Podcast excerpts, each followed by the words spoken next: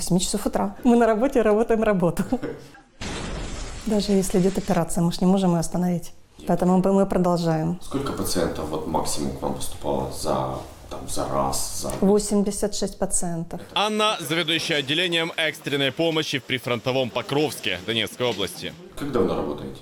В этой больнице два года. А вообще вот медиком? 22 года. Я когда заканчивала школу, у меня других вариантов, как медицина, просто не было. Только накануне съемки Анна вернулась с курсов, где медиков из прифронтовых регионов учили, как правильно справляться с массовыми поступлениями раненых. И, хоть война совсем рядом, порядок дня у Анны типичный. Утренний кофе, планерка, Ну, кофе попить надо иног- иногда, но это не всегда получается. Иногда и без обеда садишься ужинать, заодно позавтракаешь и пообедаешь, и бывает такое. Вы на сидячий? Мужчину тошнит? Работы в ее отделении и до полномасштабной войны хватало. Покровск – большой город, больных много. Острый инфаркт миокарда. Но за последние два года, говорят медики, пациенты изменились. Ну, сейчас и люди все обозленные. Обозленные, какие-то, да. Они ну, просто все в штыки принимают буквально. Ты не скажешь. Ну так, стараемся подстраиваться под всех. Удается? Удается. Агрессивные стали. Как с ними нужно общаться?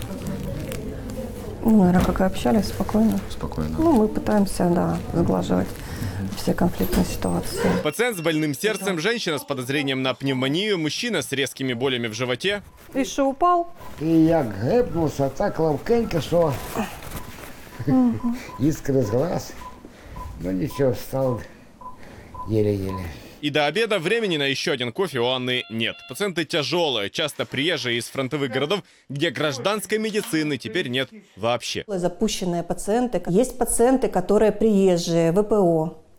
Поэтому они, конечно, они не обращаются сразу к врачу, когда не возникла необходимость. Они уже обращаются, когда уже критическое состояние наступает. Те люди, которые, как они рассказывают, находятся в подвалах, сидели несколько недель, они, конечно, да. Но это люди старшего возраста, старшего поколения. Но линия фронта возле Донецка двигается, и с недавних пор пациентов в клинике стало уже очень много.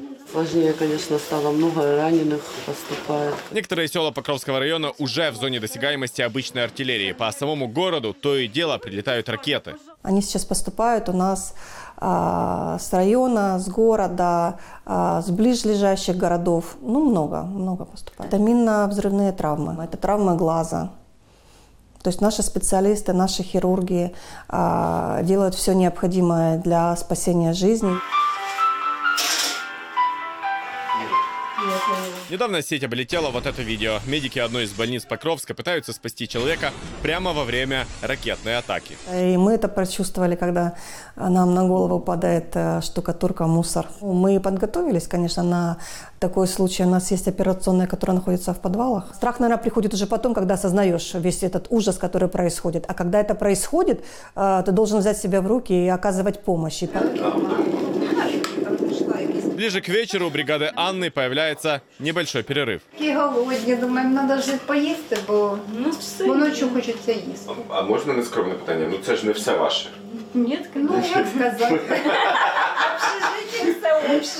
Чай, бутерброды и шоколадка, чтобы подсластить будни. Сейчас, в наше время, это эмоциональное напряжение, физическое, какое-то эмоциональное выгорание. Все-таки наступает когда-то такой момент. Но внутренние переживания здесь не принято показывать, тем более на камеру, все улыбчивые и оптимистичные. Коли вас питають які-небудь люди не з цих країв, як у вас там? І дуже часто питають, як у нас? Все нормально. Все хорошо. У мене була сестра в Польщі год.